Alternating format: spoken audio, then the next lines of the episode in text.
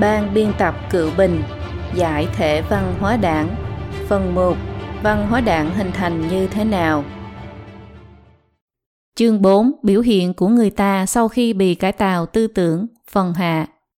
Phần 3 Không sợ trời không sợ đất Mở miệng là nói dối Miệng đầy lời dơ bẩn Hành vi thấp kém.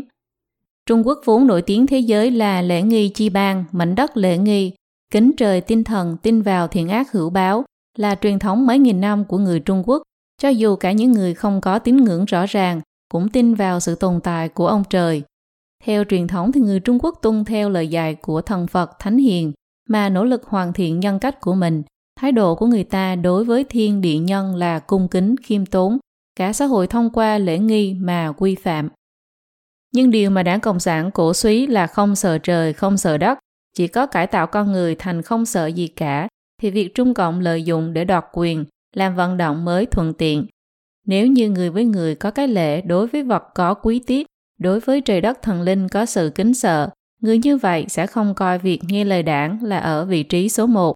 Cho nên trong quá trình xây dựng văn hóa đảng, thuyết vô thần mà Trung Cộng nhồi nhét có thể khiến người Trung Quốc rời xa sự kính sợ của tổ tiên Hoa Hà đối với trời đất thần linh và sự quan tâm đến kết cục của sinh mệnh. Tư tưởng đấu tranh của nó lại khiến người Trung Quốc cũng không tin vào lời dạy xưa rằng bích lập thiên nhẫn, vô dục tắc cương, hải nạp bách xuyên, hữu dung nải đại, tức vách đứng nghìn trường, vô dục tốc mạnh mẽ, biển nạp trong sông, bao dung nên to lớn.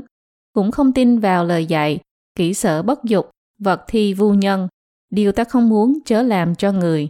Chủ nghĩa duy vật của nó lại khiến người Trung Quốc triệt để vứt bỏ cái đạo để thăng hoa về nhân cách, siêu việt về tâm linh mà tổ tiên vẫn luôn tìm kiếm bấy lâu nay, coi sự từ bi đến từ phương Đông và bác ái đến từ phương Tây, thành thuốc phiện tinh thần làm mê muội nhân dân và tấm màn che sự giả tạo.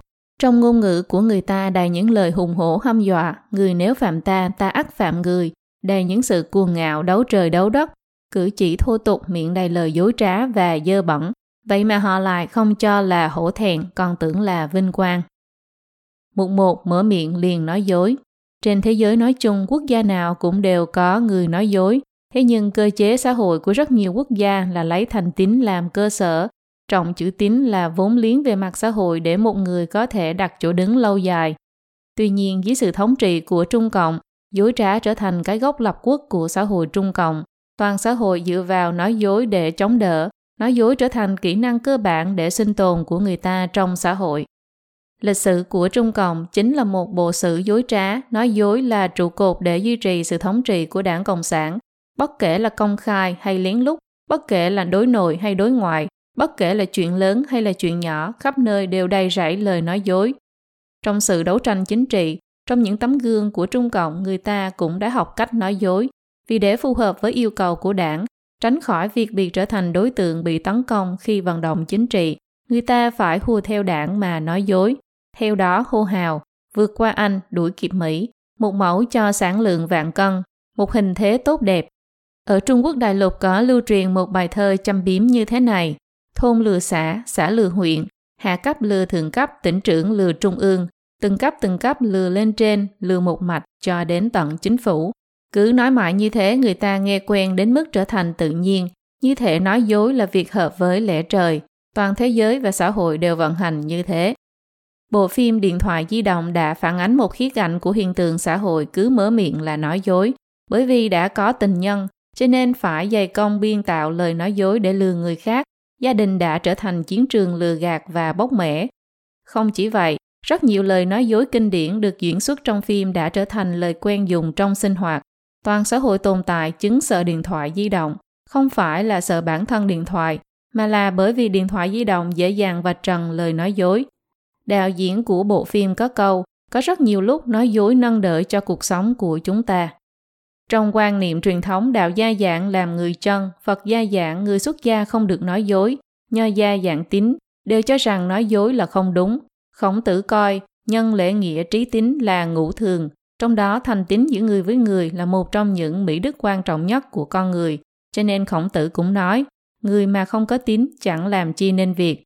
Có nghĩa là nếu như con người không có tín nhiệm thì chẳng biết họ còn có thể làm được gì. Đạo lý cai trị quốc gia chẳng phải cũng như vậy sao? Học trò của khổng tử là tử cống từng hỏi thầy về biện pháp trị quốc. Khổng tử nói một là khiến người dân đủ ăn đủ mặc, hai là quốc gia sở hữu quân đội lớn mạnh, ba là có được lòng tin của thần dân. Tử cống hỏi, nếu như bắt đắc dĩ phải bỏ đi một điều, thì nên bỏ đi điều gì trước? Khổng tử nói, bỏ đi quân đội. Tử cống lại hỏi, nếu như bỏ đi một điều nữa thì thế nào? Khổng tử đáp, bỏ đi ăn mặc, thà không đủ ăn, cũng phải giữ vững được lòng tin. Nếu như không có được lòng tin của thần dân, quốc gia sớm muộn cũng sẽ diệt vong. Bởi vì thuyết di vật nhấn mạnh vật chất là đệ nhất tính nên người ta suy xét vấn đề đều là xuất phát từ lợi ích vật chất.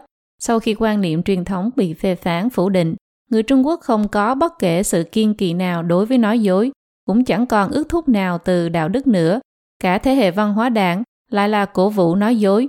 Người ta nói dối chẳng có bất kể cảm giác tội lỗi gì. Nói dối đã biến thành một loại hành vi bản năng mà không có bất kể lý do gì. Chỉ cần có lợi với mình thì bất chấp tất cả, không sợ trời, không sợ đất. Vì vậy, chuyện dùng nói dối để đạt được lợi ích của bản thân đã trở thành hiện tượng phổ biến.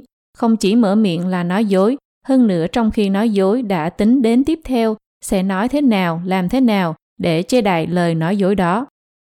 Còn có người quy kết hiện tượng xã hội nói dối không coi trọng thành tính, thành bản tính thị trường chỉ biết có lợi vốn là đặc sản của giai cấp tư sản phương Tây. Song kinh tế thị trường ở các nước phát triển phương Tây đã có lịch sử mấy trăm năm rồi, mà những nước này cũng không hề bởi vì thực hành kinh tế thị trường mà trở thành xã hội dối trá. Hoàn toàn ngược lại, các nước phương Tây hết sức chú trọng thành tín. Thành tín là phẩm chất cá nhân không thể thiếu và tài phú quan trọng nhất của đời người. Ở phương Tây, thành tín đã trở thành chuẩn tắc cơ bản nhất trong giao lưu kinh tế, cũng là mục tiêu theo đuổi của công ty. Khi phát sinh xung đột giữa lợi ích và tín nghĩa, người ta sẽ lựa chọn tín nghĩa bởi vì chỉ có tín nghĩa mới có thể mang lại lợi ích được lâu dài. Nhất thời lừa gạt sẽ thu được lợi ích ngắn hạn, nhưng cuối cùng sẽ trở thành trở ngại cho sự phát triển của công ty. Ở các nước phương Tây, ai không coi trọng thành tín qua thời gian sẽ khó mà cất bước. Việc văn hóa đảng khiến con người nói dối còn biểu hiện ở trong hai hệ thống lời nói, chính là một bộ ở trên đài, một bộ ở dưới đài. Thi hành lấy đức trị quốc, triển khai sâu rộng đấu tranh phản hữu bại, Trích lời bí thư tỉnh ủy Quý Châu Lưu Phương Nhân nhận hối lộ 6,6 triệu nhân dân tệ tù trung thân. Tâm nguyện lớn nhất của tôi là trong vòng 5 năm tới giải quyết được vấn đề bần cùng của 160 vạn nhân khẩu mà chưa giải quyết được. Trích lời tỉnh trưởng tỉnh Vân Nam Lý Gia Đình nhận hối lộ 18 triệu tệ tử hình hoãn thi hành. Nghĩ tới việc Quảng Tây còn có 7 triệu người chưa thoát nghèo, tôi làm chủ tịch đây cũng cảm thấy ngủ không ngon. Trích lời Phó Ủy viên trưởng Ủy ban Thường vụ Đại hội đại biểu Nhân dân toàn quốc Thành Khắc Kiệt nhận hối lộ 20 triệu tệ tử hình. Công tác chống hưu bại thúc đẩy liêm khiết, một khắc cũng không thể buông lỏng, luôn luôn giữ đầu não thanh tịnh cờ xí tươi sáng, thái độ kiên quyết. Trích lời bí thư thị ủy Thượng Hải, Ủy viên Bộ Chính trị Trần Lương Vũ liên quan đến vụ án Quỹ Bảo trợ xã hội 1 tỷ nhân dân tệ, bị cách chức điều tra. Cũng vậy, dân chúng phổ thông cũng tồn tại hai bộ mặt, hai hệ thống lời nói. Khi biểu đạt thái độ chính trị, viết báo cáo học tập chính trị, thì sử dụng một bộ ngôn ngữ chính trị lạnh ngắt, còn trong cuộc sống thì sử dụng một bộ ngôn ngữ khá nhân tính hóa. Người người mở miệng là nói dối, vừa là vì để thích ứng với môi trường chính trị của Trung Cộng, đồng thời cũng đã biến thành tập quán tư duy của người ta. Nói dối đã tạo thành khủng hoảng về thành tín trong xã hội, người dân cuối cùng không thể không nuốt quả đắng xa đọa về đạo đức xã hội. Một xã hội hữu bại toàn diện, giả dối toàn diện. Bản thân người ta đều nói, Pháp bất trách chúng, tức luật Pháp không phạt đám đông. Ai cũng không biết nên thu thập mớ bồng bông mà Trung Cộng tạo ra này như thế nào. Mục 2. Văn hóa đảng dạy người ta học lời nói dơ bẩn lưu manh. Trừ việc nói dối ra miệng đầy lời nói dơ bẩn cũng là một nét đặc sắc trong văn hóa đảng, Quan niệm truyền thống đo lường tốt xấu thì xét ở phẩm chất đạo đức, mà chủ nghĩa duy vật lịch sử của Trung Cộng là dựa vào tiêu chuẩn cách mạng và giai cấp để phân người tốt và người xấu. Một cước đã đạp truyền thống lễ nghi của Trung Hoa xuống đất. Công xã Paris là chính quyền chuyên chính của giai cấp vô sản đầu tiên trong lịch sử thế giới, có thể nói là tổ tông của đảng Cộng sản. Những người xã viên công xã Paris tự xưng là vô sản lưu manh, theo lịch sử ghi lại là lưu manh chính cống. Năm đó, những người chưa được giáo dục này, những kẻ du côn lưu manh của xã hội dựa vào bắt gà trộm chó sống qua ngày, đã lấy danh nghĩa chủ nghĩa cộng sản để cướp sạch thành phố Paris. Lấy cảm hứng từ khởi nghĩa lưu manh công xã Paris và được Cộng sản Liên Xô bồi dưỡng. Đảng Cộng sản Trung Quốc cũng dựa vào những kẻ vô sản lưu manh mà lập nghiệp. Trung Cộng cho rằng lưu manh cặn bã là tầng lớp vứt đi của xã hội, nhưng trong cách mạng nông thôn thì họ là dũng cảm nhất, triệt để nhất, kiên quyết nhất. Trong phân tích các giai cấp xã hội Trung Quốc, Mao Trạch Đông cũng không dè dặt về tác dụng cách mạng của du côn vô lại, mà còn lớn tiếng hô lên vô lại làm vận động rất là tốt. Trong bài giảng các vấn đề liên quan đến triết học, ngày 18 tháng 8 năm 1964, Mao còn nói, nào là Đại học Bắc Kinh, Đại học Nhân dân, hay là cái đại học nào đi nữa, ta chính là Đại học Lục Lâm, ở đó mà học được một chút. Trung Quốc cổ đại cũng có ví dụ về Lưu Manh đắc được thiên hạ. Thời trẻ Lưu Bang ở huyện Bái làm đình trưởng nổi danh nhờ háo sắc ham rượu, nhưng sau khi ông ta đoạt được chính quyền, cũng hiểu được đạo lý rằng được thiên hạ trên lưng ngựa, nhưng không thể trị thiên hạ trên lưng ngựa được. Ông ta ra lệnh cho một nhà nho là Thúc Tôn Thông, thông tri cho môn đồ của mình lại một chỗ, chế định ra triều nghi, nghi lễ triều đình, dùng tư tưởng đạo gia dựa vào đạo đức nhân nghĩa, thanh tịnh vô vi, để lệnh cho thiên hạ tu dưỡng sinh sống. Lưu manh thời cổ cũng biết được duy trì chính quyền phải dùng văn hóa chính thống, chứ không thể dùng thủ đoạn lưu manh. Nhưng sau khi nắm quyền, Trung Cộng lại tiếp tục dựa vào thủ đoạn lưu manh để thống trị quốc gia. Trong thế hệ văn hóa đảng khắp nơi đầy những dòng điệu cường đạo ác bá lưu manh. Đọc sách biết đạo lý thì là kẻ theo phong kiến tư bản chủ nghĩa xét lại. Phần tử tri thức là xú lão cửu, còn những kẻ thô bỉ hà lưu trở thành nhóm người mang tinh thần cách mạng nhất. Công nhân Tây đầy chai sạm là tâm hồng nhất, cách mạng nhất. Nông dân chân dính phân bò là thơm nhất, Mặc dù tay của bọn họ là đen, dưới chân có phân bò nhưng so với phần tử tri thức giai cấp tiểu tư sản thì vẫn còn sạch sẽ chán.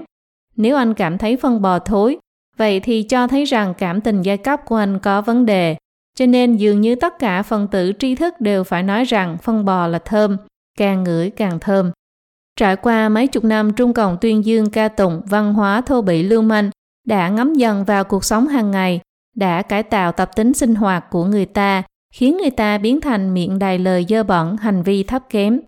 Tại các diễn đàn trên Internet, có thể nói các hội thoại đầy những lời dơ bẩn và chữ thề là một nét đặc sắc của các trang web tiếng Trung, vốn gì có thể bình tâm, tĩnh khí mà thảo luận, lại biến thành nơi mà người nào cũng dùng các loại ngôn ngữ cay độc hạ lưu để tiến hành chửi rủa và dở thói ngang ngược công kích người khác, dưới sự lừa dối của thù hận và chủ nghĩa ái quốc nhỏ hẹp do văn hóa đảng nhồi nhét, các chủ đề như dân chủ, nhân quyền, eo biển Đài Loan, pháp luân công, tôn giáo tín ngưỡng, quan hệ ngoại giao vân vân đều có thể trở thành những vật hy sinh bị phỉ bán chửi rủa.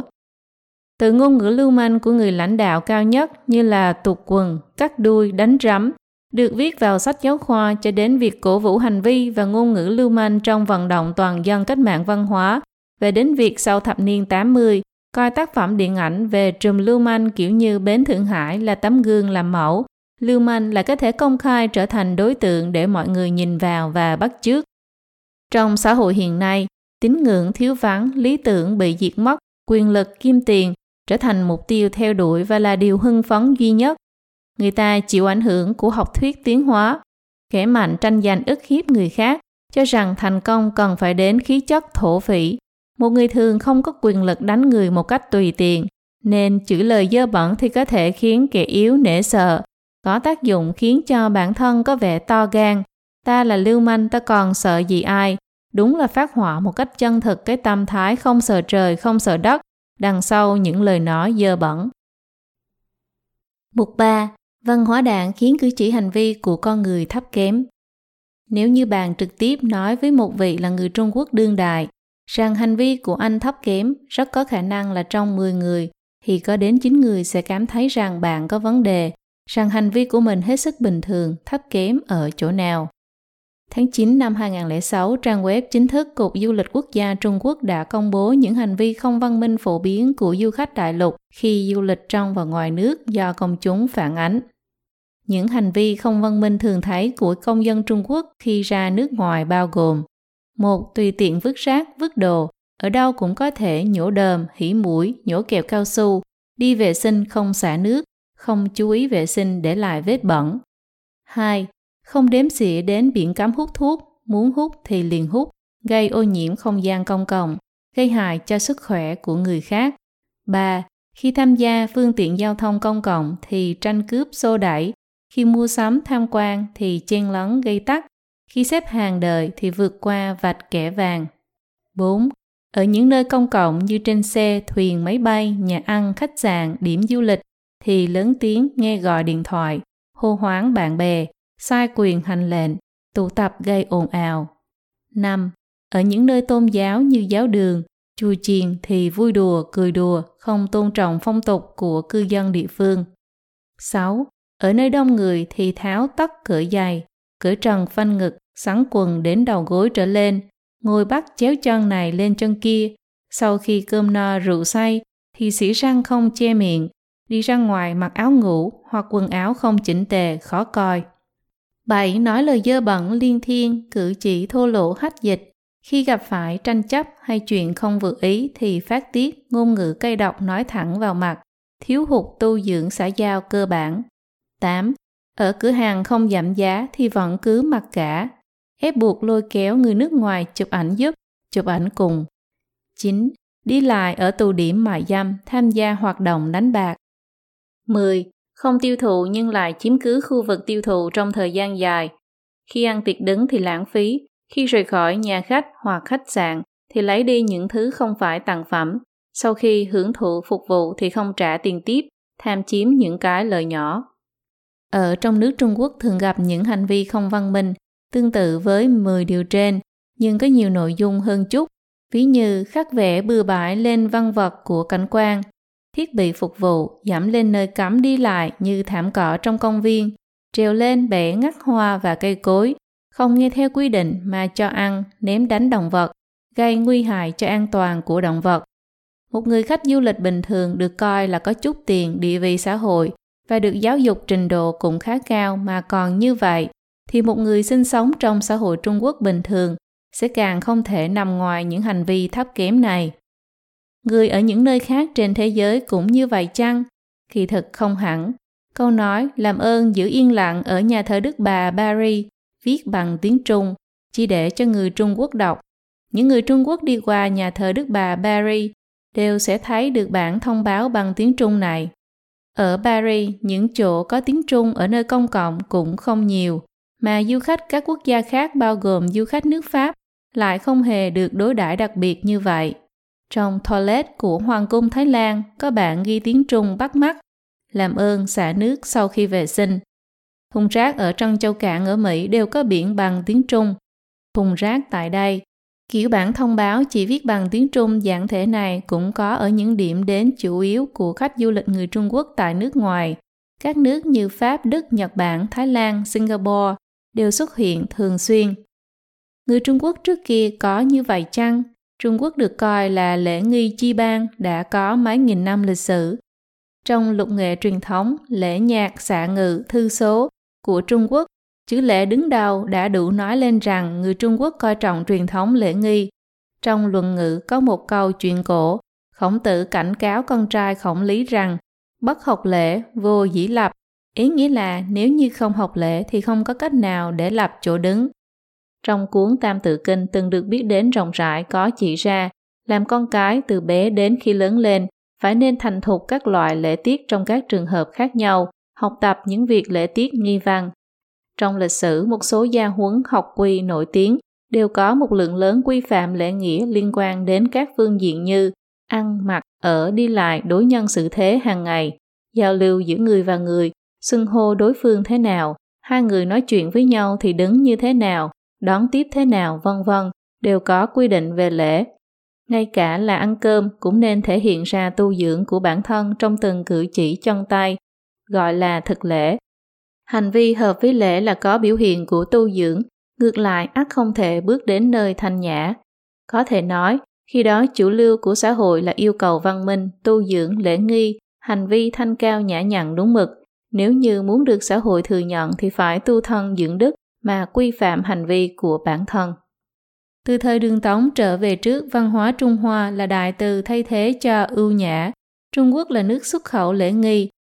Lịch sử ghi chép thương nhân Trung Quốc đến Đông Nam Á được coi là thượng nhân, người đến từ lễ nghi chi bang, thậm chí còn miễn phí ăn ở.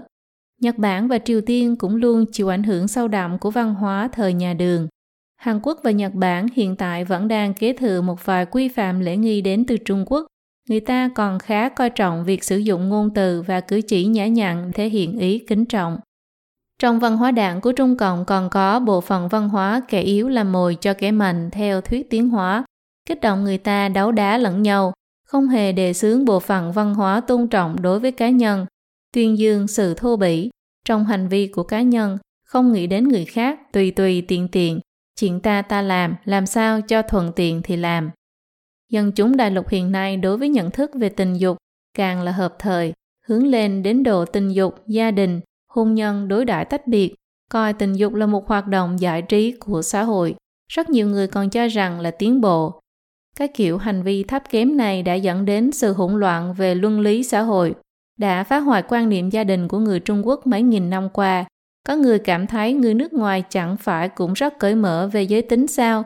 Thế nhưng, ở xã hội phương Tây có ước thúc của tôn giáo, đạo đức và pháp luật, nên sự tình sẽ không quá đáng quá. Hiện tại, ngay cả người phương Tây đến đại lục đều cảm khái rằng sự cởi mở về giới tính ở đại lục đã vượt quá cả phương Tây. Trong tâm lý học có một hiện tượng nổi tiếng, chính là hiệu ứng đám đông. Nó cho rằng cá nhân luôn có khuynh hướng theo cách nghĩ hoặc thái độ của đa số, bảo trì nhất trí nhận thức và hành vi theo đa số một cách bất tri bất giác, để chứng minh rằng bản thân họ không cô lập, mà là tồn tại trong một quần thể. Cũng vậy, trong xã hội mà việc văn hóa đảng thua bỉ chiếm chủ đạo như thế này, có những người có thói quen vệ sinh kém, trình độ giáo dưỡng thấp, thành tấm gương về hành vi. Nếu người ta không noi theo, thì chính mình cũng cảm thấy là lạ, không hợp với xung quanh. Người ta đã hình thành thói quen nên không cảm thấy hành vi của mình đã bị văn hóa đảng cải biến đến mức thấp kém. Trung Cộng dựa vào phương thức tư duy chọn lọc tự nhiên, kẻ thích nghi thì sinh tồn của thuyết tiến hóa, cho rằng những thứ mới là đã trải qua chọn lọc, phù hợp với quy luật phát triển lịch sử là tốt hơn so với cái cũ, của nhân đều là lạc hậu. Bởi vậy người ta coi văn hóa đảng với đúng đắn chính trị, hình thái ý thức của Trung Cộng là tiêu chuẩn chính xác mà tuân theo, không phân biệt được tốt xấu mà tiến hành phá hoại đối với tư tưởng truyền thống, văn hóa truyền thống, phong tục truyền thống, tập quán, văn minh truyền thống. Giáo dưỡng lễ nghi bị phê phán là chủ nghĩa phong kiến, văn minh sạch sẽ gọn gàng thì bị coi là tư bản chủ nghĩa mà phỉ nhổ, văn minh của lễ nghi chi bang kéo dài mấy nghìn năm đã bị phá hủy rồi. Phần 4. Loại bỏ văn hóa đảng, người ta sẽ không nói lời nói của con người bình thường, không biết dùng tư duy của người bình thường. Nếu nói người Trung Quốc hôm nay mà ly khai văn hóa đảng thì không biết suy nghĩ như thế nào nữa, sẽ không biết nói lời nói của người bình thường nữa, thì có người cảm thấy lời này quá đáng quá, mang theo tính sỉ nhục. Nhưng mà sự thật chính là như vậy, bởi vì các loại lý luận, hệ thống ngôn ngữ và phương thức tư duy của văn hóa đảng đã sớm thẩm thấu vào các ngóc ngách trong tư tưởng người ta. Dưới sự thống trị hơn 50 năm của Trung Cộng, thông qua các loại thủ đoạn nhồi nhét, đã tạo nên việc cả xã hội là môi trường do văn hóa đảng cấu thành, khiến người ta mắt thấy tai nghe mà bị ngấm vào. Đồng thời sau khi đã phủ định văn hóa truyền thống và quan niệm truyền thống, phê phán nho giáo, thích giáo, đạo giáo, khiến người Trung Quốc tiếp nhận thuyết vô thần, thuyết di vật, thuyết tiến hóa và tư tưởng đấu tranh, khiến người Trung Quốc kiến lập một bộ đầy đủ phương thức tư duy và tiêu chuẩn thiện ác dựa trên văn hóa đảng. Logic của Trung Cộng trở thành logic của đại chúng, ngôn ngữ của Trung Cộng trở thành ngôn ngữ của đại chúng. Kiểu logic và ngôn ngữ này ngược lại lại làm mạnh thêm tư tưởng của người ta, biến lời của đảng thành từ vựng hàng ngày của dân chúng phổ thông, rồi dung nhập vào sinh hoạt thường nhật của người ta, khiến cho ý chí của đảng dung nhập vào nhân tâm từ căn bản. Trong khi người ta nói chuyện, thì đã theo thói quen mà coi tư duy văn hóa đảng trong đầu trở thành tư duy của chính mình. Hàm nghĩa biến dị nội tại của bộ ngôn ngữ, hành vi và mô thức tư duy đó là do Trung Cộng cưỡng ép thêm lên, cũng không phải là phương thức biểu đạt của xã hội chính thường. Chỉ có những người từng tiếp thụ tiêm nhiễm văn hóa đảng mới có thể lý giải và giải mã. Đây là hiện tượng mà mô thức ngôn ngữ, hành vi và phương thức tư duy của văn hóa đảng trải khắp xó xỉnh của xã hội một cách toàn phương vị, hơn nữa là do bị cưỡng chế nhồi nhét mà hình thành. Cho dù là xã hội cổ đại truyền thống Trung Quốc hay là trong văn minh chủ lưu hiện đại, đều chưa bao giờ xuất hiện hiện tượng này. Bởi vậy, ngôn ngữ, hành vi và phương thức tư duy của người ta dưới sự thống trị của Trung Cộng đều chẳng ăn nhập gì với giá trị của xã hội truyền thống Trung Quốc, giá trị chủ lưu của thế giới. Lời nói và hành vi của những người lãnh đạo của Trung Cộng khi thăm viếng cũng thường khiến người ta có cảm giác kỳ quái không cách nào hiểu được. Mục 1. Hệ thống ngôn ngữ của văn hóa đảng đã khống chế tư tưởng của người ta. Lời của đảng là dựa vào phương thức hệ thống mà tồn tại trong cuộc sống của người Trung Quốc hiện nay. Chỗ khác với ngôn ngữ tự nhiên là hết thảy những thứ của đảng đã cấu thành nên thể hệ ngôn ngữ chính trị nhân tạo, dùng nhiều thành quen, đã thay thế cho nội dung của cuộc sống, tư tưởng và ngôn ngữ giao tiếp được hình thành tự nhiên trong xã hội bình thường. Người Trung Quốc sinh sống trong kết cấu xã hội do lời của đảng dệt nên. Sau khi Trung Cộng thiết lập chính quyền, nhân dân có lẽ là một trong những từ ngữ được sử dụng rộng rãi nhất. Chính phủ tự nhận là chính phủ nhân dân, quân đội gọi là quân đội nhân dân, tiền tệ gọi là nhân dân tệ, thậm chí đường đi cũng được gọi là con đường nhân dân. Còn có đài truyền hình nhân dân, quảng trường nhân dân, công viên nhân dân, bệnh viện nhân dân, ngân hàng nhân dân, vân vân, cũng như hết thảy các quốc gia cộng sản, một mặt các loại cơ quan, cơ cấu đoàn thể tự xưng là nhân dân, ám chỉ rằng toàn bộ lợi ích, quyền lợi của mỗi cá nhân dường như đều sẽ được thực hiện cụ thể, không cần bản thân nhân dân phải hao tâm suy nghĩ nữa. Mặt khác, từ nhân dân đã bị chụp thêm lên vòng ánh sáng thần thánh, đến nỗi người dân thấp cổ bé hồng run rẩy sợ hãi, không biết được rốt cuộc ai là nhân dân. Có một câu chuyện như thế này, thời những năm 70 của thế kỷ trước, có người nào đó đến thương trường nhân dân để mua sắm, nhân viên nhân dân thái độ thô bạo, khách hàng chất vấn, anh là vì nhân dân phục vụ thế này ư? Đáp rằng, vì nhân dân phục vụ, anh đại biểu cho nhân dân ư? Khách hàng nhất thời không biết nói sao. Đương nhiên tình hình tương tự cũng có thể phát sinh trong khi giao tiếp với chính phủ nhân dân, cảnh sát nhân dân. Ở Trung Quốc, mặc dù nhân dân không hề có định nghĩa về mặt pháp luật, nhưng trong văn hóa đảng của Trung Cộng nhân dân có hàm nghĩa đặc thù. Ở đó chỉ có Trung Cộng mới có thể đại biểu cho nhân dân, mới có quyền chỉ ra ai là nhân dân, ai không phải nhân dân, mà nếu không phải thì sẽ trở thành kẻ thù của nhân dân, có thể không cần qua trình tự pháp luật mà tước đoạt quyền lợi của họ. Bọn họ thông thường bị đội lên một kiểu xưng hô đặc định khác, một nhóm nhỏ, mặc dù một nhóm nhỏ có lúc nhiều đến hàng chục triệu người. Ví như cánh hữu vào năm 1957 đề xuất ý kiến với Trung Cộng, nhóm người kiên trì tu luyện Pháp Luân Công vân vân. Từ nhân dân mặc dù không phải Trung Cộng nghĩ ra, nhưng trong văn hóa đảng đã bị gán cho hàm nghĩa đặc định khi người ta sử dụng những ngôn từ như nhân dân, một nhóm nhỏ, theo thói quen ở các loại trường hợp khác nhau, đã vô ý thức mà tán thành với việc tùy ý định ra ai là nhân dân, ai không phải nhân dân của Trung Cộng, hoặc chịu theo ý đồ của Trung Cộng mà tiến hành phân loại và xếp hạng chính trị. Kiểu câu từ văn hóa đảng thẩm thấu vào các phương diện sinh hoạt như vậy còn rất nhiều, Ví dụ từ khi Trung Cộng thành lập chính quyền mãi cho đến cuối thế kỷ trước, học sinh sau khi tốt nghiệp đều phải phân phối công tác. Một từ phân phối đã nói rõ đảng là có quyền chi phối, cho nên rất nhiều người cảm thấy bát cơm là Trung Cộng ban cho một cách hạ ý thức, mà không phải là bản thân thông qua nỗ lực mà đạt được. Đặc biệt là rất nhiều cảnh sát khi đang hùa theo Trung Cộng bức hại dân chúng, đều nói một cách hùng hồn dõng dạc, đảng Cộng sản cho tôi bắt cơm, thì tôi phải nghe theo đảng Cộng sản. Hệ thống đảng thoại là hình thái ý thức của đảng, ý chí của đảng, tải thể và công cụ của vận hành thực thi của đảng. Trung Cộng lợi dụng hết thảy biện pháp và năng lực của quốc gia để hoàn thành việc kiến lập, quy phạm và sử dụng thể hệ ngôn ngữ của đảng. Tất cả cơ cấu sản sinh ngôn ngữ tiêu chuẩn, truyền thông dư luận đều do nhà nước chiếm hữu, còn có ban tuyên giáo trung ương vốn là đặc sản độc nhất của Trung Cộng, cho đến hệ thống tuyên truyền cấp dưới, cán bộ bồi dưỡng huấn luyện và hệ thống tổ chức sinh hoạt, cơ cấu giáo dục tư tưởng từ trường đảng trung ương cho đến các cấp. Bấy lâu nay, báo chí, văn kiện, lời nói của quan chức, tài liệu giáo dục ở trường học đều là phương thức chế độ thống nhất truyền bá ngôn ngữ đảng, vận động chính trị qua nhiều lần tạo ra lượng lớn các từ mới. Các cấp tổ chức hướng dẫn quần chúng sử dụng và củng cố trong cuộc sống hàng ngày, hình thành nên cơ sở của truyền thống đảng, văn hóa đảng. quy phạm văn nghệ, điện ảnh, phát thanh hí kịch, tạo ra các nhà văn của đảng, tấm gương văn hóa đảng, thúc đẩy tiêu chuẩn hóa ngôn ngữ đảng. Sự bức hại nhà văn qua nhiều lần vận động chính trị đã có tác dụng gây khiếp sợ một cách to lớn và lâu dài.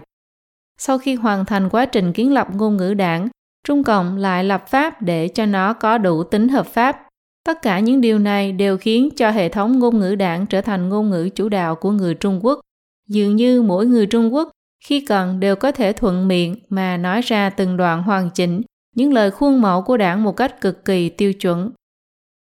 Lời nói dối lặp lại nghìn lần chính là chân lý. Câu nói này tuyệt không phải là chỉ mang ý nghĩa về tu từ. Người ta đều chán ngấy những mẫu rập khuôn của đảng, nhưng mà từ những gì được lặp lại lượng lớn các văn kiện, lời nói, báo cáo, tổng kết, xã luận báo chí, sách giáo khoa đại học, trung học, tiểu học, tin tức, TV, điện ảnh, vân vân lại vừa đúng là những đảng thoại được Trung Cộng chế tạo. Những lời này lại không bởi vì người ta chán ngấy chúng mà chúng không phát huy tác dụng nữa. Hoàn toàn ngược lại, chúng dựa vào hình thức phù hiệu ngôn ngữ mà tôn trữ ở trong nơi sâu thẳm vô thức của người ta, lúc nào cũng có thể phát sinh tác dụng, chi phối tư tưởng và hành vi của người ta. Có một câu chuyện kể rằng có một người đầu bếp, người nhà bị đảng Cộng sản bức hại nặng nề, rồi di cư đến California, Mỹ để định cư. Khi anh này băm thịt trong phòng bếp nhà hàng, anh ấy vừa băm vừa lẩm nhẩm hát, hết sức vui vẻ. Chỉ là một người ghét cay ghét đắng đảng Cộng sản như anh, nhưng hát lên lại là sách của Mao Chủ tịch. Tôi thích đọc nhất, nghìn lần, vạn lần bỏ công phu.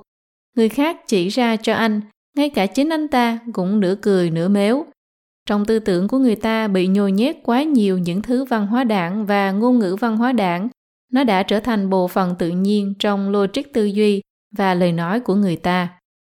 Sau khi Trung Cộng thiết lập chính quyền, người dân trăm họ của Trung Cộng liền rơi vào nhà tù thống trị độc tài của cái chính trị tôn giáo hợp nhất là Trung Cộng. Nhưng Trung Cộng lại tuyên truyền thành giải phóng. Sự phá hoại của Trung Cộng đối với văn hóa chính thống của dân tộc Trung Hoa bức hại người Trung Quốc vượt quá bất kể một ngoại tộc nào, nhưng Trung Cộng lại tự xưng là Trung Quốc mới. Việc tiến hành chính quyền cách mạng Xô Viết ở Thủy Kim của Trung Cộng kỳ thực là hoạt động phân chia quốc gia, là chính quyền bán nước nương nhờ vào Liên Xô. Trường chinh của Trung Cộng kỳ thực chính là một cuộc chạy thoát lớn, vận động sản xuất lớn ở Vịnh Nam Nê, trên thực tế là vận động trồng thuốc phiện phi pháp. Vận động chỉnh phong ở Diên An của Trung Cộng kỳ thực là một cuộc bức hại tinh thần có hình thức địa ngục tại nhân gian, khiến người ta nghe đến đã thấy sợ. Ba năm thiên tai tự nhiên, làm chết đói mấy chục triệu người kỳ thực là một trường nhân họa, tai họa do con người gây nên. Đại cách mạng văn hóa kỳ thực là một cuộc phá hoại lớn về văn hóa, tẩy não lớn toàn dân và thanh trừ lớn về chính trị. Cải cách mở cửa kỳ thực là tạm thời buông lỏng chuyên chế áp lực cao, là chiêu số cứu mạng bất đắc dĩ của Trung Cộng, vân vân. Nếu như khôi phục trở lại một phần mười diện mục chân thực các sự kiện lịch sử, cũng đủ để cải biến tất cả những hào quang lừa người của những từ ngữ mà Trung Cộng đã tạo ra kia.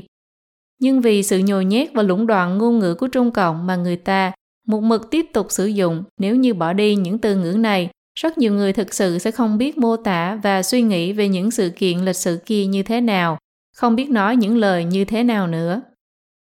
Có người rõ ràng đã bị đảng Cộng sản bức hại rồi, nhưng một khi bình phản thì lại đội ơn đội đức nó. Vừa nhắc tới nhân quyền, liền nói là làm chính trị. Phương Tây có người vừa mới phê bình Trung Cộng, liền nói là thế lực phản Hoa. Người Hoa hải ngoại kháng nghị bạo hành của Trung Cộng, liền bị coi là không yêu nước, là bôi nhọ.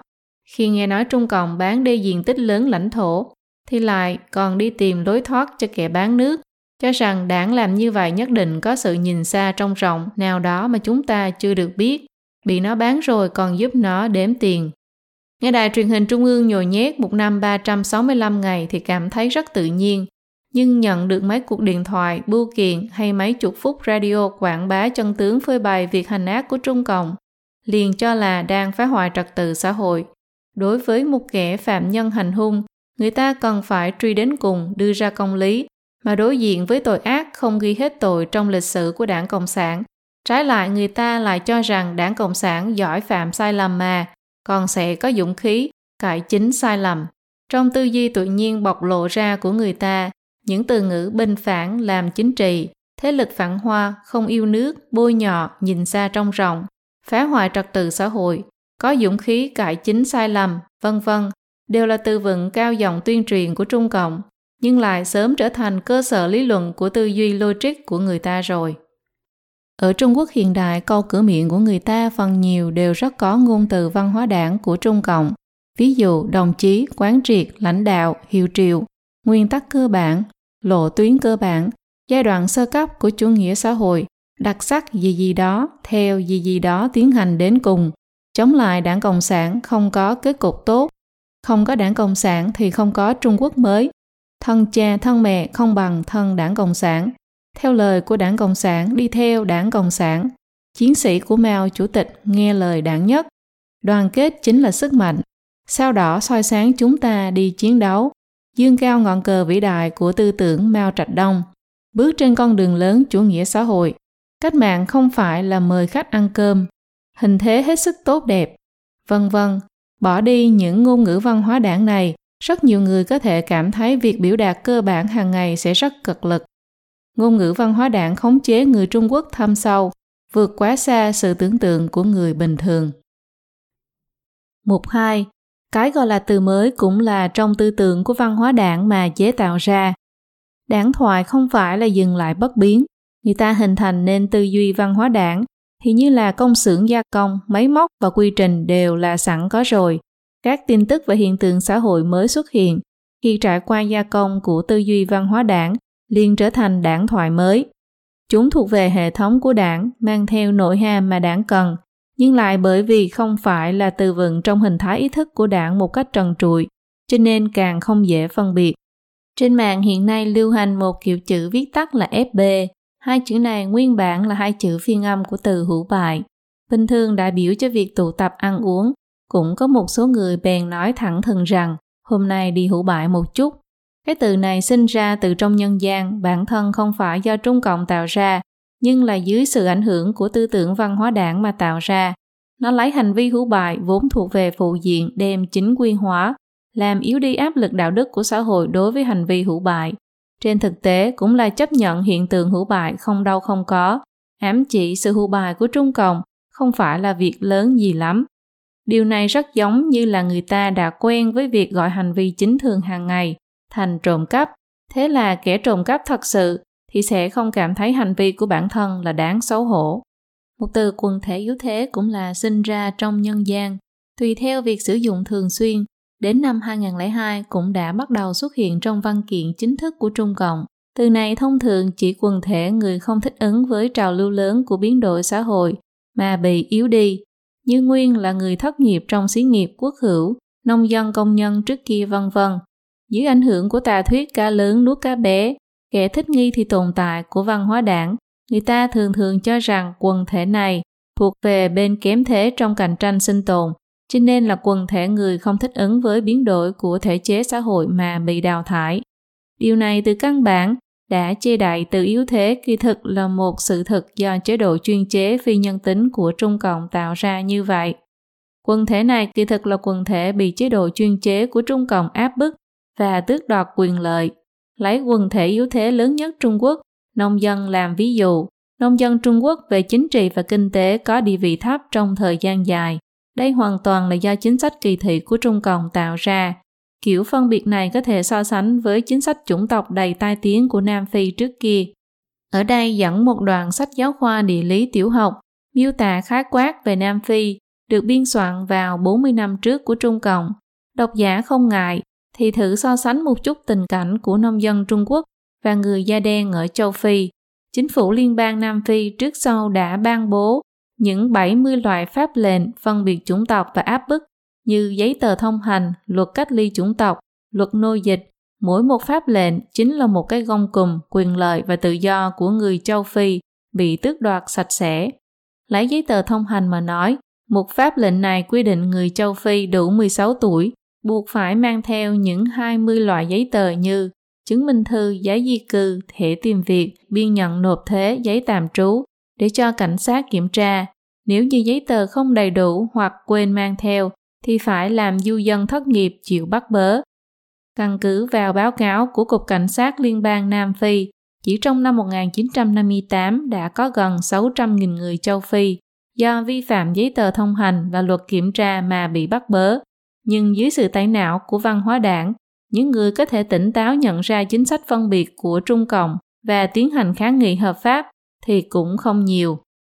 Những năm gần đây có rất nhiều từ mới có tính đại biểu, ví dụ như màu sắc Trung Quốc bốn hiện đại hóa giai đoạn sơ cấp, xã hội tiểu khang, tức xã hội nói chung là no ấm, về vườn, chờ việc, kinh tế chế độ phi công hữu, kiến thiết tư tưởng đạo đức, nâng đỡ nghèo, tam giảng, tam đại biểu, lấy đức triệt quốc, tiến cùng thời đại, nội dung không lành mạnh, tin tức có hại, trỗi dậy trong hòa bình, tôn sùng khoa học, quan điểm phát triển khoa học, xã hội hài hòa, nâng cao năng lực chấp chính, vân vân. Những từ mới này cũng đều là sản vật của văn hóa đảng, đã bị Trung Cộng gán cho hàm nghĩa đặc định, dùng những ngôn từ này để duy hộ sự thống trị của Trung Cộng. Tin tức có hại hay không không phải là nói về nhân dân, mà là có nguy hại đối với Trung Cộng hay không. Hô hào trỗi dậy là cho người ta một sự không tưởng đến từ chủ nghĩa dân tộc, khiến mọi người quên đi khủng hoảng xã hội mà đi ủng hộ Trung Cộng. Kế tiếp sau tam đại biểu, Trung Cộng lại làm ra tám vinh tám nhục, quan điểm vinh nhục của chủ nghĩa xã hội khoa học. Kỳ thực, mỗi một nội dung bên trong đều là từ trong phạm vi của văn hóa đảng mà nói ra. Mê tín phong kiến là gì? Tôn trọng khoa học là gì? Chủ nghĩa yêu nước là gì? Hoàn toàn là định nghĩa của văn hóa đảng của Trung Cộng. Phù hợp với đảng Cộng sản thì chính là tôn trọng khoa học, ủng hộ đảng Cộng sản thì chính là chủ nghĩa yêu nước. Mục 3. Ý thức đấu tranh của văn hóa đảng trở thành tập quán sinh hoạt của người ta. Trong tư duy của người Trung Quốc truyền thống, nho gia dạng yêu người, điều gì mình không muốn thì đừng làm cho người. Phật gia dạng lấy thiền đại người, đạo gia dạng thuận theo tự nhiên, nhưng đại đa số người Trung Quốc hôm nay lại thừa nhận ở mức độ tương đối việc Trung Cộng nói rằng 5.000 năm lịch sử văn minh huy hoàng của Trung Hoa là lịch sử đấu tranh của tranh quyền đoạt lợi giữa các giai cấp. Trong con mắt của rất nhiều người Trung Quốc hôm nay, thậm chí rất nhiều phần tử trí thức cũng cho rằng 24 bộ sử huy hoàng của Trung Quốc chỉ bất quá là một bộ sử đầy những mưu toan tranh đấu, kẻ lừa người dối, tranh giành quyền lực vân vân, đầy những tranh đấu quỷ kế. Người Trung Quốc đều tin vào việc đọc sự có thể khiến người ta minh trí, có thể hiểu lý, có thể tăng tiến trí tuệ, nhưng nếu như lịch sử Trung Quốc thật đúng là đầy những gian trá như Trung Cộng tô vẽ, một khoảng tối tăm thì người ta làm sao minh trí, minh lý. Một dân tộc tối tăm ngu muội như thế làm sao là có thể từng sáng tạo ra văn minh cổ đại huy hoàng rực rỡ được. Thế giới bên ngoài mà người ta nhìn thấy được kỳ thực hoàn toàn là phản xạ của thế giới nội tâm của bản thân, nên gọi là nhân giả kiến nhân, trí giả kiến trí. Tức người nhân nghĩa thì muốn gặp người nhân nghĩa, kẻ thông minh thì muốn gặp kẻ thông minh. Những người bị ý thức đấu tranh của văn hóa đảng trang bị cho đại não tự nhiên thấy được lịch sử Trung Quốc cũng chính là tranh đấu và chém giết lẫn nhau, mà không thấy được Mỹ Đức nhường ngôi của thời đường nghiêu, sự vô tư của đại vũ trì thủy, sự khoan dung độ lượng trong câu chuyện của Liêm Pha, làng Tương Như, không thấy được sự cương trực thẳng thắn của Khuất Nguyên, cũng không thấy được khí tiết bất khuất của Tô Vũ, một lòng trung thành của Văn Thiên Tường, tinh trung báo quốc của Nhạc Phi. Trung Cộng ngày nay mặc dù không lấy đấu tranh giai cấp làm cương lĩnh nữa, nhưng tư tưởng của người ta vẫn đang chịu ảnh hưởng của phân tích giai cấp, hoài nghi tất cả, đào sâu động cơ tư tưởng cho đến nay vẫn có rất nhiều người khi phán đoán sự vật thì phản ứng đầu tiên là phân tích sự việc ngày 4 tháng 6 Trung Cộng trấn áp sinh viên bởi vì động cơ của lãnh tụ học sinh là bất thuần cho nên họ đáng phải gánh chịu hết thảy trách nhiệm. Ngược lại Trung Cộng nổ súng giết người thì không có tội gì cả. Hải ngoài có người phơi bày tội ác của Trung Cộng phạm phải đối với nhân dân Trung Quốc thì động cơ của họ nhất định là vì để bôi nhọ Trung Quốc. Tội ác của Trung Cộng có thật hay không cũng không quan trọng nữa. Nông dân công nhân vất vả một năm lại bị quyệt tiền lương, bất đắc dĩ phải chọn những phương thức cực đoan như tự thiêu, nhảy lầu để đòi lương. Động cơ của họ là vì để đóng kịch, cho nên phải trừng trị bằng pháp luật. Còn kẻ khất lần tiền lương nợ công nhân nông dân và chế độ xã hội gây ra thảm kịch thì trái lại không có trách nhiệm pháp luật gì cả. Trung Cộng phát động đại nhảy vọt, làm chết đói 40 triệu người dân Trung Quốc bởi vì động cơ của nó nghe nói là vì để đuổi kịp Anh vượt qua Mỹ, cho nên tội của Trung Cộng trái lại là có thể tha thứ. Tư duy của người Trung Quốc chịu ảnh hưởng văn hóa đảng, được văn hóa đảng chống đỡ, trong đó phép duy vật biện chứng giảng về đấu tranh giai cấp, viết tiếng hóa giảng cá lớn nuốt cá bé, chỉ đơn giản coi lịch sử Trung Quốc trở thành lịch sử đấu tranh, mưa máu, gió tanh. Những điều này đều tăng thêm cho người Trung Quốc ý thức đấu tranh. Trung Cộng gieo trồng văn hóa cộng sản mà lấy bạo lực làm hạch tâm một cách lặp đi lặp lại, khiến mấy thế hệ người trở thành đầy lòng thù hận. Chiến sĩ của giai cấp vô sản xung phong liều chết, con người mới chủ nghĩa xã hội, công cụ ngoan ngoãn của đảng. Cái đấu của người Trung Quốc đã khởi tác dụng chủ đạo trong tư duy. Việc người Trung Quốc yêu thích đấu đá nội bộ đã trở thành sự thật được chúng ta công nhận. Phá đám lẫn nhau tranh đấu đến mức người chết ta sống. Quy tắc sinh sống của người Trung Quốc đã biến thành quy tắc mạc trượt, đề phòng tay trên, coi kỹ tay dưới. Nếu mình không thắng được thì cũng không để người khác thắng được. Có người đã có thành tựu thì thông thường bị xa lánh, vu khống. Thấy người hiền thì không noi theo, mà là lửa đố kỵ bốc lên. Thế là trước công chúng thì bắt tay nhau, đằng sau lưng thì gây khó dễ. Đấu còn không chỉ là vì lợi ích, mà còn lấy việc hủy hoại nhân cách của đối phương là mục tiêu. Thủ đoạn được sử dụng cũng tập trung đủ các loại trí tuệ bất hảo của người Trung Quốc, chẳng từ thủ đoạn nào bất chấp mọi quy tắc.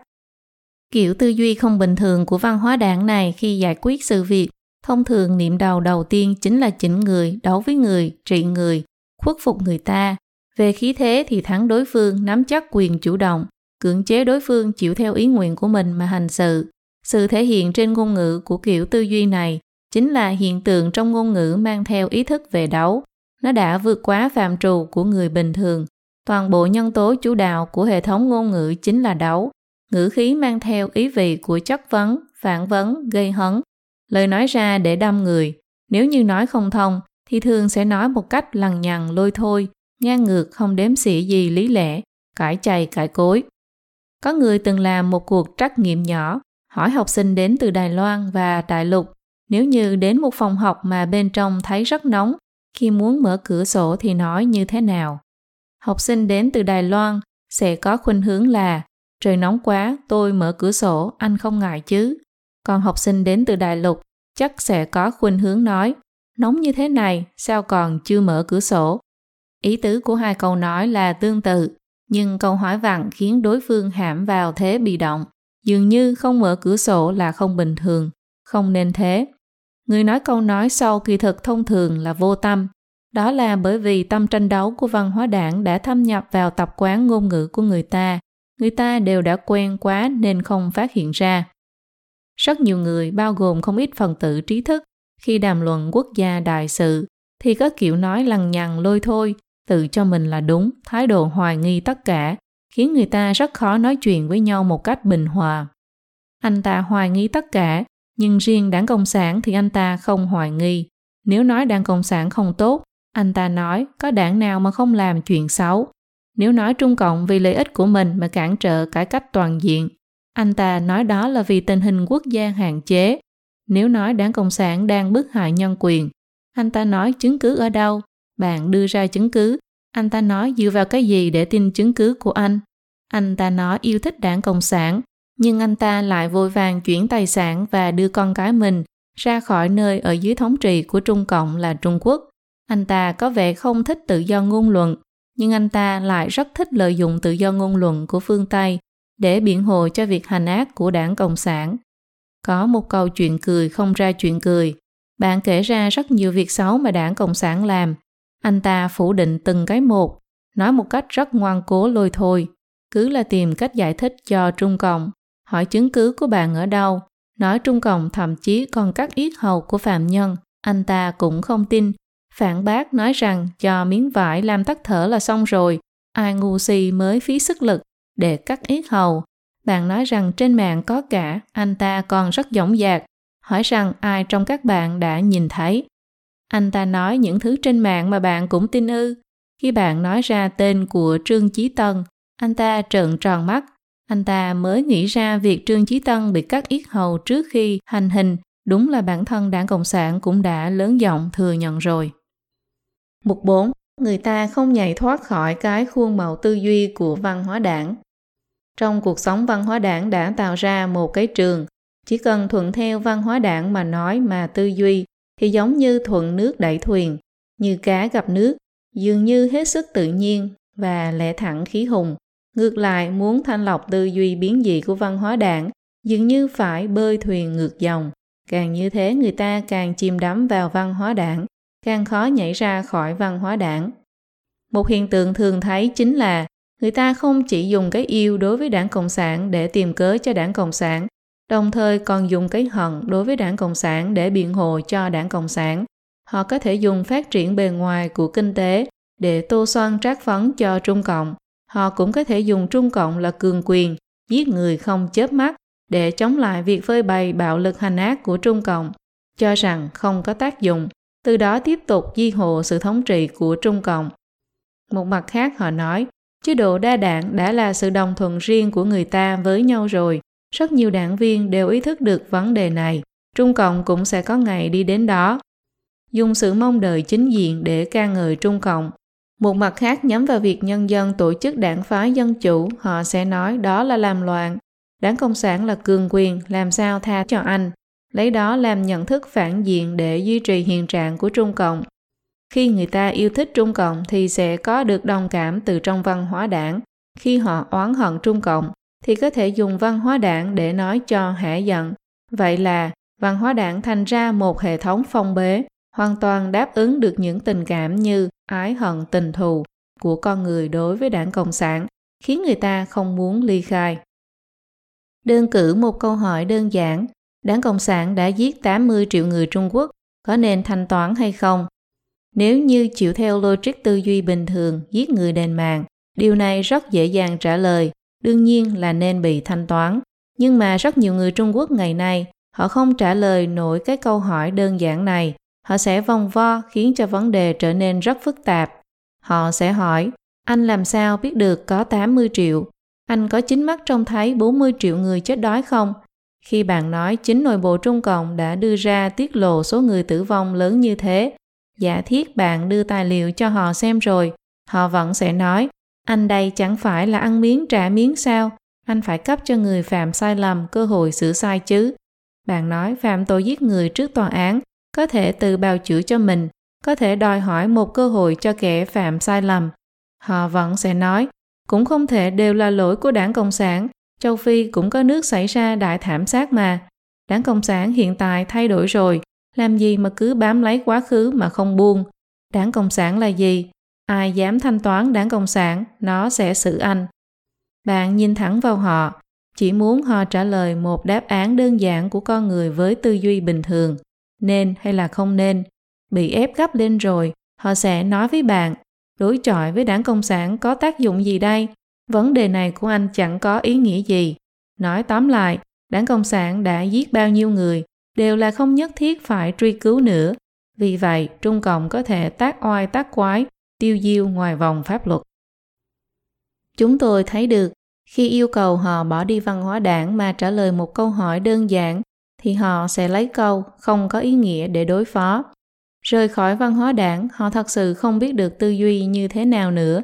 Đảng Cộng sản đã trở thành đường biên tư duy của họ, Bất kể là tư duy không có đảng Cộng sản hay là thanh toán đảng Cộng sản đối với họ mà nói, thì đã là khủng bố rồi, cũng không thể tưởng tượng nổi. Họ sẽ dừng ngay ở đó là bởi vì họ không dám đề cập đến nỗi sợ hãi đối với Trung Cộng ở nơi sâu trong nội tâm của mình, càng không dám nhìn thẳng vào nhân tố văn hóa đảng của chính mình. Một ví dụ khác người ta thường dùng lời như thế này để biểu đạt sự đồng ý với chính sách của Trung Cộng. Nếu tôi là Đặng Tiểu Bình, tôi cũng sẽ cho nổ súng ngày 4 tháng 6. Nếu tôi là Giang Trạch Dân, tôi cũng phải trấn áp Pháp Luân Công. Nếu tôi là đảng Cộng sản, tôi cũng sẽ làm độc tài chuyên chế, vân vân. Người ta nói như vậy sẽ cảm thấy rất tự nhiên, cảm thấy rất an toàn. Nếu tôi là ABC, vốn là dùng để đánh giá một sự việc nên hay không nên, lấy sự việc vốn không phải là của bản thân mình, đặt mình vào vị trí người ta để giả thiết một chút dùng kiểu phương thức ấy để làm nổi bật thái độ của cái tôi. Nhưng mà khi dùng vào Trung Cộng, nếu tôi là ABC, liền biến thành việc dùng người khác đảng Cộng sản nên hay không nên để thay thế cho việc tôi nên hay không nên. Điểm chính không phải là thái độ của cái tôi, mà là để biểu đạt thái độ của Trung Cộng. Cái tôi đã bị ẩn đi rồi, từ đó mà ngầm thừa nhận xúi dục việc hành ác của Trung Cộng. Truy vấn một chút, bản thân họ rốt cuộc là thái độ gì Họ sẽ nói thái độ của tôi không quan trọng, không có ý nghĩa. Có nghĩa là khi muốn họ trả lời với tư duy bình thường, họ lại cảm thấy không có ý nghĩa nữa rồi. Kỳ thực mọi người nên hướng đến người tốt mà noi theo, so sánh bản thân với kẻ sĩ chính nghĩa trong lịch sử, thử xem xem khi gặp phải việc Trung Cộng bức hại nhân dân thì nên như thế nào. Ngay cả là nhát gan không dám nói, nếu tôi là luật sư Cao Trí Thịnh, tôi cũng phải giúp đỡ bảo vệ quyền lợi cho người bị Trung Cộng bức hại, cũng quyết không nên so sánh mình với kẻ phạm tội cưỡng gian, phạm tội giết người hoặc là kẻ độc tài chứ. Đó không phải là sự so sánh đáng xấu hổ sao? Sự giới hạn về tư duy của văn hóa đảng đối với người Trung Quốc cũng quán xuyến các phương diện của cuộc sống xã hội. Trong văn hóa đảng lấy vô thần luận làm cơ sở thì không có giá trị phổ biến vượt khỏi vấn đề giai cấp, cũng như Mao từng nói rằng trên thế giới không có yêu mà vô duyên vô cớ, cũng không có hận vô duyên vô cớ. Quá khứ biện pháp để Trung Cộng không thừa nhận giá trị phổ biến như tự do, nhân quyền là thêm vào sâu tất cả những điều đó một định ngữ của giai cấp tư sản cho nên là hư ngụy, giai cấp vô sản không cần. Ngày nay lại đổi lấy lý do tình hình đất nước đặc thù Trung Quốc để cự tuyệt hơn nữa. Chịu sự chi phối của kiểu tư duy văn hóa đảng chật hẹp này, đặc biệt là khi cả xã hội đều đã rơi vào thờ ơ về đạo đức, xuất hiện khủng hoảng về thành tính, khi thiện ác hữu báo bị chê bai thành điều mê tín lừa người, rất nhiều người đã không còn tin tưởng vào lương tri, đạo nghĩa nữa. Trung Cộng thông qua trường kỳ tuyên truyền một cách trần trụi hoặc ám thị một cách nửa kín nửa hở để tô đậm cho sự vĩ đại của người lãnh đạo trung ương của nó. Từ tuyên truyền sự vĩ đại của Mark Angel Lenin Mao, ca ngợi mặt trời đỏ của ngày trước, cho đến tán dương kiến trúc sư của cải cách khai mở, người lãnh đạo kế thừa quá khứ mở ra tương lai của ngày hôm nay, tạo thành việc rất nhiều người Trung Quốc lấy sự thành kính của tôn giáo để tín nhiệm lãnh đạo trung ương, rất nhiều người đều thấy rất rõ ràng sự hữu hóa trị lạc của quan chức địa phương Trung Cộng ở xung quanh mình, nhưng điều này cũng không ảnh hưởng tới ấn tượng tốt đẹp dành cho lãnh đạo trung ương của họ. Mặc dù mọi người đều biết lãnh đạo trung ương của Trung Cộng ngày nay đều là từ quan chức địa phương từng bước một mà leo lên, nhưng người ta cũng không suy xét vì sao quan chức địa phương tham nhũng một khi tiến vào giai tầng lãnh đạo trung ương thì liền trở nên anh minh thế, cho nên việc xấu đều là quan chức địa phương lừa dối trung ương làm ra. Vấn đề trong đài chỉ cần kinh động đến trung ương hoặc trung ương cho người đến rồi thì liền cảm thấy đã có hy vọng giải quyết. Đối diện với rất nhiều những vấn đề xã hội quốc kế dân sinh mà Trung Cộng trong vòng mấy chục năm tạo ra, rất nhiều dân chúng thà rằng tin tưởng một lòng một dạ rằng lãnh đạo trung ương luôn có biện pháp giải quyết, chứ không như dân chúng các nước tự do kia, độc lập suy nghĩ cho quốc gia, xã hội và đề xuất kiến giải của mình. Trung Cộng trấn áp Pháp Luân Công. Rất nhiều người mặc dù không hiểu vì sao Trung Cộng lại ầm ĩ, bé xé ra to với một đoàn thể khí công dân gian như vậy, nhưng phản ứng đầu tiên thông thường là Trung ương làm như vậy chắc là có đạo lý của họ, dùng cái đầu của Trung ương đảng để thay thế cho suy nghĩ của mình, mà không suy xét một cách có lý tính quân chúng Pháp Luân Công rốt cuộc có vi phạm pháp luật hay không. Trung Cộng làm như vậy rốt cuộc có hợp pháp hay không. Sau khi bắt đầu công trình tam hiệp của Trung Cộng, có chuyên gia hải ngoại chỉ ra trong luận chứng về tính khả thi của nó có sơ hở to lớn. Lập tức có cư dân mạng nghi vấn trình độ của chuyên gia hải ngoại một cách dõng dạc và nói nếu quả đúng là như vậy đi nữa, thì lẽ nào từ trung ương đến địa phương đều là lũ ngốc và điên rồi. Nếu không, thì làm sao mà để công trình ngu xuẩn thế này bắt đầu xây dựng được? Ý muốn nói ở đây là những người lãnh tụ anh Minh không thể làm việc ngu ngốc không thể có tư tâm cho nên ngu dân bách tính bất tất phải bận tâm vô ích. Chính là bởi vì người ta không nhảy ra khỏi văn hóa đảng mới khiến cho Trung Cộng điều động, khống chế tư tưởng và hành vi của nhân dân đến mức dễ như trở bàn tay. Trung Cộng đúng là như kẻ sắp chết, phần lớn dựa vào việc không ngừng tiêm thuốc trợ tim. Những công trình thể diện, đập tam hiệp, tên lửa thần châu năm, thần châu sáu, tranh cử thế vận hội vân vân Chúng ta thấy được vô số người Trung Quốc hùa theo cùng với Trung Cộng mà phấn chấn, cùng nhau hô hào. Trong thời kỳ rối loạn nguy cơ tứ phía này, chúng ta không thấy được sự tỉnh táo và lý tính của người ta, chỉ thấy được trong huyên náo mù quáng người ta cảm thụ sự hãnh diện và vênh váo đắc ý lên men từ văn hóa đảng. Trung Cộng đốt tiền vào làm các công trình thể diện mà không quan tâm đến việc sinh tử trọng đại của người dân. Có chăng chỉ là bôi son trát phấn vào sự thống trị lung lay sắp đổ lừa gạt nhân tâm. Mọi người đều biết rằng đảm bảo giáo dục và y tế là tiêu chí quan trọng đánh giá chất lượng sống của người dân tại một quốc gia. Giáo dục là quan hệ đến quốc kế dân sinh và có ảnh hưởng đặc biệt quan trọng đến tương lai của dân tộc. Tuy nhiên, vì không phải lợi ích của Trung Cộng nên bấy lâu nay, đầu tư vào giáo dục của nó chỉ chiếm tỷ lệ từ 2% đến 4% tổng sản lượng quốc dân, thậm chí thấp hơn Uganda là nước nhỏ của châu Phi xếp thứ 100 trên thế giới. Chế độ y tế của Trung Quốc đã khiến người dân không có tiền đi trị bệnh. Quá khứ là phần lớn nông dân không có bảo hiểm y tế, hiện tại là rất nhiều nhân khẩu thành thị cũng không có tiền đi trị bệnh. Vì sao tỷ lệ tiền tiết kiệm của người Trung Quốc cứ cao mà không giảm? Chính là không có cảm giác an tâm vào tương lai, có tiền không dám tiêu. Truyền thông phương Tây thường hỏi về câu này.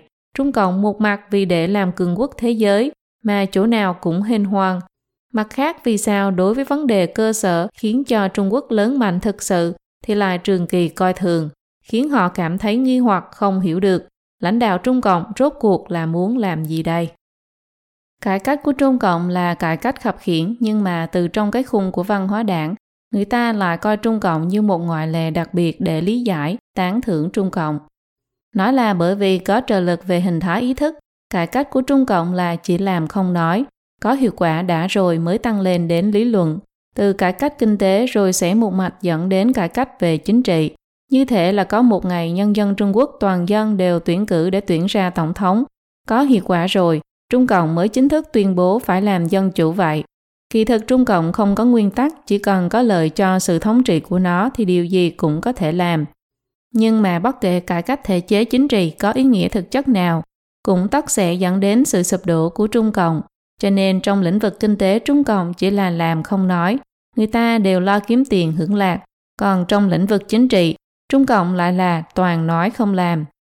Nếu như ở trên mạng tìm kiếm cải cách thể chế chính trị, bạn sẽ phát hiện trong truyền thông của Trung Cộng đó là một từ rất là nóng hổi.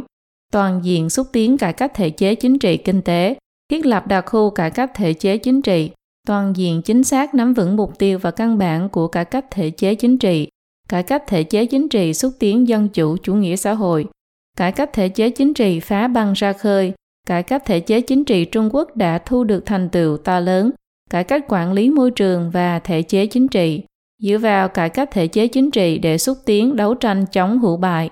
Cải cách thể chế chính trị là đường ra duy nhất cho phát triển kinh tế Trung Quốc, vân vân.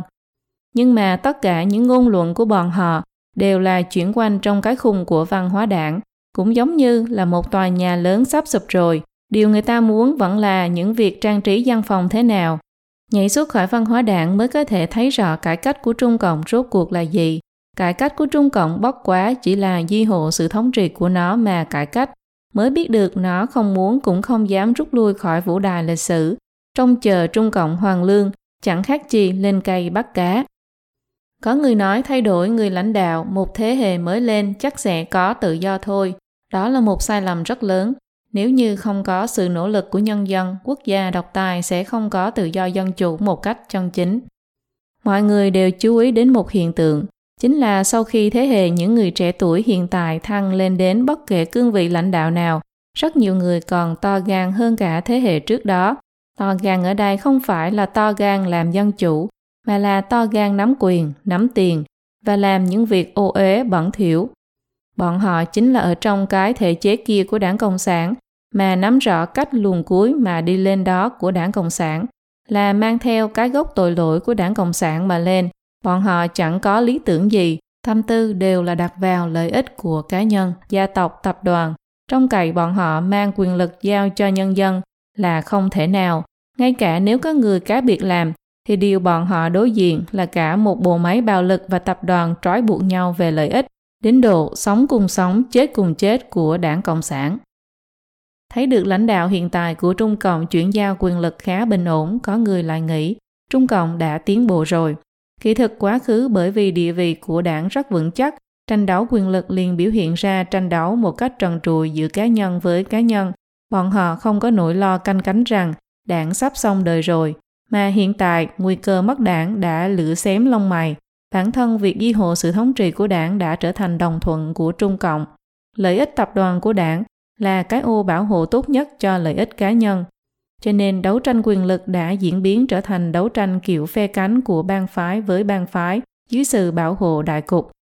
Trên bề mặt như thể là bình tĩnh, nhưng trên thực tế đấu tranh hộp đen càng kịch liệt hơn, vừa phải duy hộ đảng không sụp đổ, vừa phải tranh quyền đoạt lợi, nên mâu thuẫn càng phức tạp, khủng hoảng càng thâm trọng.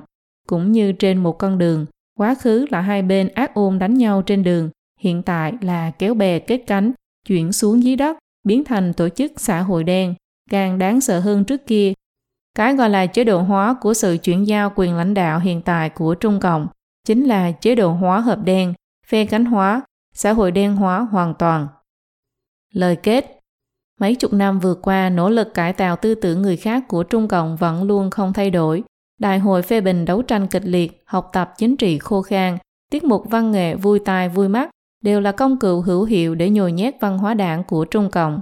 Di sản văn hóa 5.000 năm cuối cùng cũng không địch nổi cái kiểu tuyên truyền dư luận theo phương thức phong bế này của đảng Cộng sản. Tư tưởng của người ta thật sự đã bị cải tạo. Người Hoa thường nói dân tộc Trung Hoa là dân tộc trí tề cần lao, dũng cảm, đã sáng tạo ra văn minh lịch sử huy hoàng. Hiện tại dưới cái tình hình đất nước gọi là nhân khẩu nhiều, nền tảng kém, càng yêu cầu trí tuệ và can đảm của toàn dân tộc, đồng lòng lo việc nước, nhưng trí tuệ của dân tộc lại bị văn hóa đảng khống chế, trao quyền suy xét cho đảng Cộng sản, đối diện với quốc sách trọng đại chỉ nghĩ theo cách nghĩ của đảng, chỉ làm theo cách làm của đảng, trí tuệ đã bị đảng Cộng sản hạn chế rồi. Đảng Cộng sản đã biến con cháu của viêm hoàng vốn tuân theo văn hóa thần truyền trở thành dân tộc không tin vào thần, đã suối bậy người dân lương thiện vốn kính sợ trời đất thần linh, trở thành kẻ cuồng không sợ trời không sợ đất, đạo đức bại hoại, chuyện xấu gì cũng dám làm, miệng đầy lời nói dối, hành vi thấp kém, dân tộc như vậy, làm sao có thể trội dậy với thế giới đây? Tai nạn mà văn hóa đảng đưa đến cho dân tộc chúng ta Trung Quốc là quá nặng nề. Điều đảng Cộng sản quan tâm là lợi ích của cá nhân và tập đoàn của mình. Vì việc hành ác của mình mà chế tạo các loài lý do từ thị nhi phi, vốn dĩ là một loại tâm lý tội phạm, nên tình huống này có tính tất nhiên của nó. Nhưng mà bất kể là bản thân chúng muốn thế nào, nhân dân đại chúng ngoài việc quan tâm đến cuộc sống ngày hôm nay, cũng còn quan tâm đến sự ổn định lâu dài của quốc gia và dân tộc. Nếu như tiếp nhận tư tưởng và logic của đảng Cộng sản, vốn lấy việc duy hộ lợi ích của bản thân nó làm mục đích căn bản, mà không đói hoài gì đến tương lai của dân tộc, thì đó chính là hành động không sáng suốt. Cho Trung Cộng thời gian là lý do thường dùng để người ta tránh né vấn đề Trung Cộng. Nghe qua thì như thể người ta có rất nhiều sự lựa chọn. Lần này trước hết cho Trung Cộng thời gian nhiều chút thử xem thế nào. Kỳ thực nhân dân căn bản không có cơ hội lựa chọn Nói như vậy là tìm cho mình một sự cân bằng tâm lý. Bản thân thời gian không thể cải biến Trung Quốc, chỉ có là trong đoạn thời gian này nỗ lực của nhân dân mới có thể thực sự cải biến Trung Quốc, giải thể Trung Cộng, giải thể văn hóa đảng, trừ tận gốc nhân tố căn bản gây trở ngại Trung Quốc tự do phát triển, để nhân dân quay trở về với tư duy chính thường, dân tộc mới có hy vọng chấn hưng trở lại.